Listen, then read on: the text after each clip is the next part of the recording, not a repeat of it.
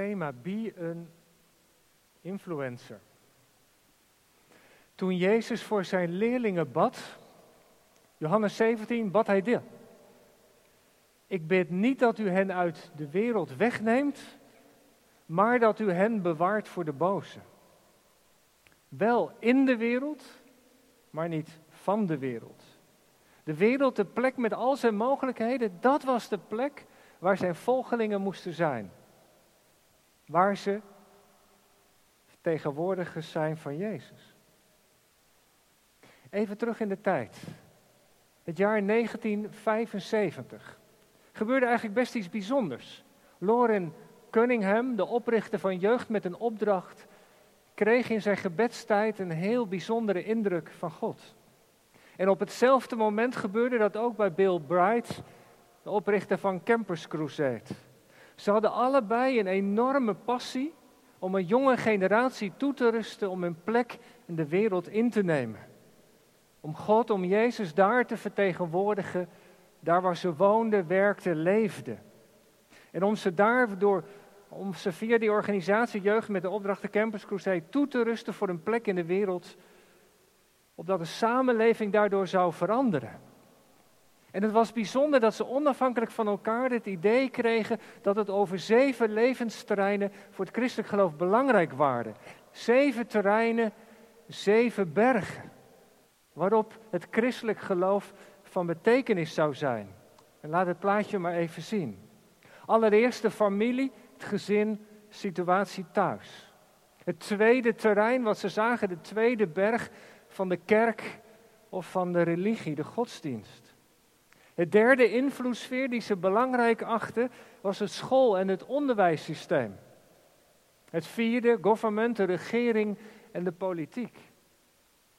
Vijfde terrein, de media, televisie, radio, internet. Het zesde terrein, de kunst, entertainment en sport. En de laatste zeven, economie en wetenschap. Als je als christen in de samenleving aanwezig bent op je plek, de samenleving wil veranderen, zijn dat de terreinen die ze belangrijk achten om daar christenen voor toe te rusten. En toen ze elkaar ontmoetten, bleek dat ze in de stille tijd dezelfde ideeën van God hadden ontvangen.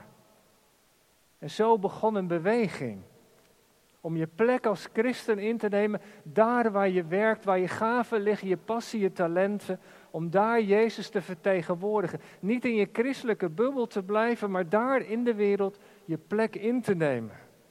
Om een influencer te zijn van God, van Jezus. In de Bijbel vind je allerlei voorbeelden van mensen die een niet-gelovige omgeving waren en daar in de dienst van God stonden. Jozef, daar gaat het dan vandaag over, maar Obadja in het hof van koning Agab, Esther en Mordechai bijvoorbeeld, of Daniel en zijn vrienden. Mensen die God waren toegewijd en midden in een niet-gelovig systeem aanwezig waren. En ik wil een paar dingen over het leven van Jozef voor het voetlicht brengen. En we gaan eerst uit de Bijbel lezen een paar versen uit wat verschillende hoofdstukken die iets zeggen over de levensgang van Jozef. En dan zeg ik daarna iets over. Genesis 37, 2 tot en met 10. Uit de levensgeschiedenis van Jozef. Hij was inmiddels 17 jaar, weide gewoonlijk samen met zijn broers de schapen en de geiten. Hielp de zonen van zijn vaders vrouwen Bilha en Silpa en alle praatjes die over zijn broer de ronde deden, vertelde hij aan hun vader door omdat Israël oud was toen Jozef werd geboren, hield hij meer van Jozef dan van de andere zonen. Hij had een prachtig bovenkleed voor hem laten maken in allerlei kleuren. En de broers zagen wel dat hun vader het meest van Jozef hield en daarom konden ze hem niet uitstaan. En konden geen vriendelijk woord voor hem af. Op een keer had Jozef een droom. En toen hij die droom aan zijn broers vertelde, kregen ze een nog grotere hekel aan hem. Moet je nu eens horen wat ik gedroomd heb, zei hij. We waren op het land schoof aan het binden en toen kwam mijn schoof overeind en bleef rechtop staan. En jullie schoven gingen om die van mij heen staan en bogen daarvoor. En zijn broers dachten, dacht je soms koning over ons te worden? Wil je over ons heren, heersen? Vanwege dat gepraat over zijn dromen gingen ze hoe langer hoe meer haten. En opnieuw kreeg hij een droom die aan zijn broers vertelde. Ik heb alweer een droom gehad, zei hij. Nu bogen de zon, maan en elf sterren zich voor mij neer. En toen hij dit aan zijn vader en zijn broers vertelde, wees zijn vader hem terecht. Zeg, wat is dat voor een droom? Moeten ik, je moeder en je broers ons soms voor jou komen neerbuigen? En dan gaan we even een stukje verder, hoofdstuk 39. Zit Jozef inmiddels in het huis van Potifar. Hij is verkocht aan de Ismaëlieten. En dan lezen we, de Heer stond Jozef terzijde, zodat het hem goed ging.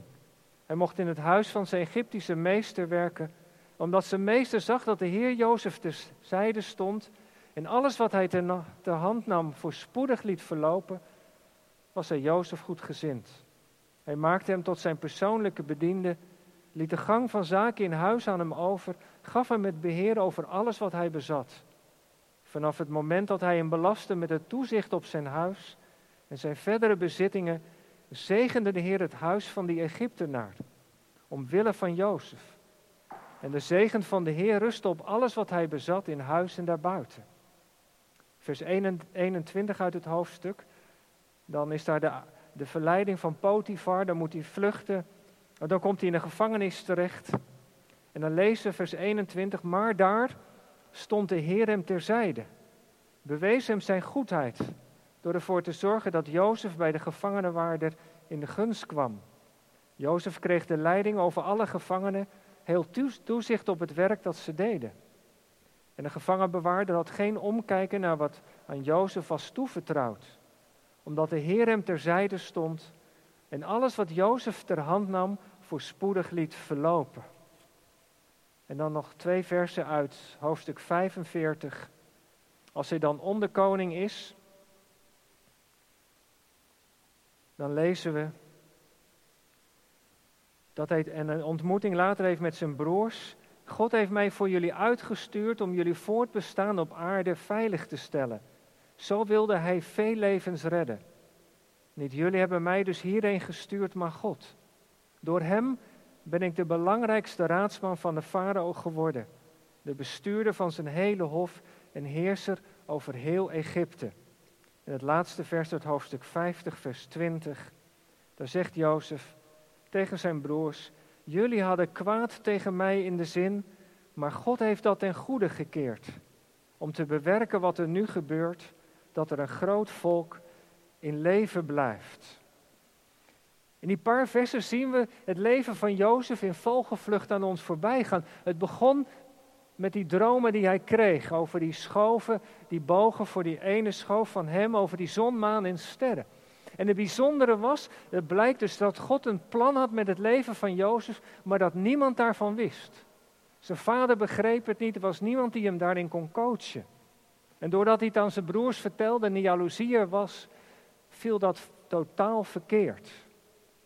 Er was een plan, zelfs Jozef begreep er niets van. En uiteindelijk wordt hij door de afgunst en de jaloezie verkocht aan de Ismaëlieten en komt hij in het huis van Potifar terecht.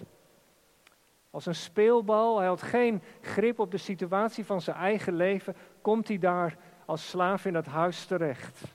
Hij werkt daar, klimt daar op. Dan is daar die lastige affaire met Potifar die hem probeert te verleiden en de schuld in de schoenen schuift. Komt hij later in de gevangenis, hè, dan krijgt hij daar ook weer de dromen te horen die hij kan uitleggen. Na twee jaar wordt hij in ere hersteld en uiteindelijk onderkoning. Maar wat bijzonder is dat hij in de situatie van het huis van Potifar en als hij in de gevangenis zit, op een bijzondere manier gezegend wordt. Er staat, de Heere was met hem en zegende hem in alles wat hij deed. Potifar profiteerde daarvan. Het hele bedrijf van Potifar, dat groeide en bloeide. En ook het werk wat hij deed in de gevangenis, dat verliep voorspoedig. Hij kreeg steeds meer verantwoordelijkheid. God was met hem en zegende hem. Maar wat was er nou het geheim van Jozef?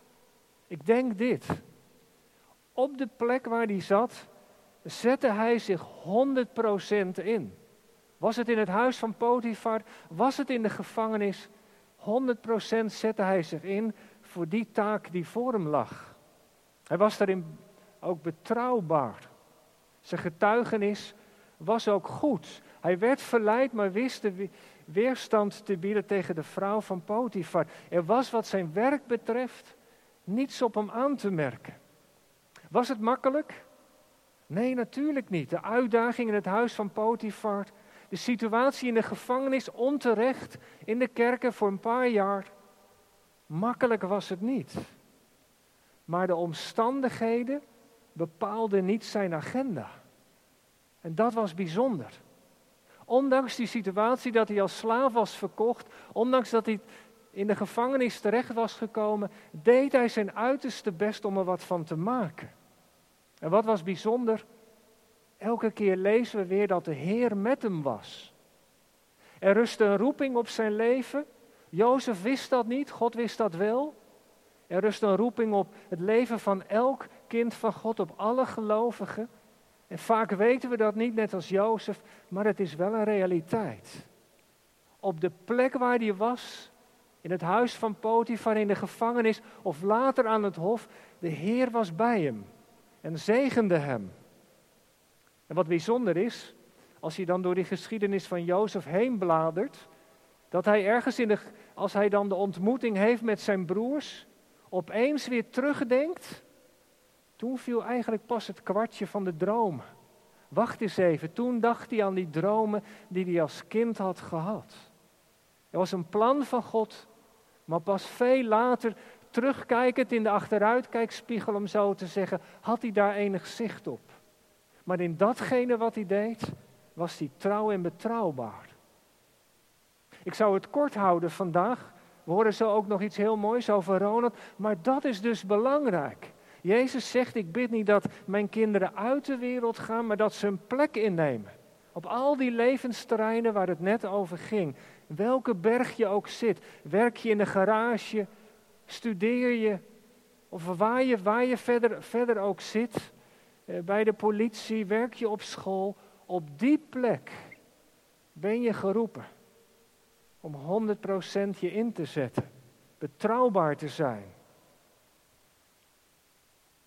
En op die plek wil God je gebruiken. Om door je heen te werken en iets van zijn aanwezigheid daar zichtbaar te maken. En zo zie je dat bij Jozef, bij Obadja, bij Esther, bij Daniel en vele anderen, dat God met ze was en ze zegende op die plek. En dat wil Hij bij jou, bij mij ook. Wij beïnvloeden altijd de mensen om ons heen, maar God verlangt dat wij iets van Zijn koninkrijk, iets van de liefde van Hem zichtbaar maken op allerlei concrete manieren. We zullen zo horen hoe dat bij Ronald het geval is. Maar wij mogen geloven dat op de plek waar we zijn, hè, die je hebt gekozen op basis van je talenten, je gaven, God je daar wil hebben en door je heen wil werken. En wat ik nou zo bijzonder vind, is dat bij al die mensen in de Bijbel God aanwezig is op de plek waar ze zich bevinden en dat Hij dingen aan ze laat zien, dingen aan ze te horen geeft die anderen niet kunnen zeggen op een bovennatuurlijke manier. Geeft Hij wijsheid, inzicht in de problemen, visie over wat er moet gedaan worden met het bedrijf. Geeft Hij via dromen aan Jozef inzicht hoe de farao geholpen kan worden met de dreigende hongersnood. En dat is volgens mij wat God vandaag de dag nog steeds doet. Als je op de plek bent waar je bent, beschikbaar voor Hem, dan zal Hij je ook helpen. Door inzicht te geven, door wijsheid, door moed. Om dingen te doen die anderen soms helemaal niet hadden bedacht, maar die Hij je heeft laten zien. Wat is belangrijk? Ja, net als in het leven van al die Bijbelse mensen. Dat je beschikbaar bent. Daar op de plek waar je je gaven en talenten voor hebt ontwikkeld.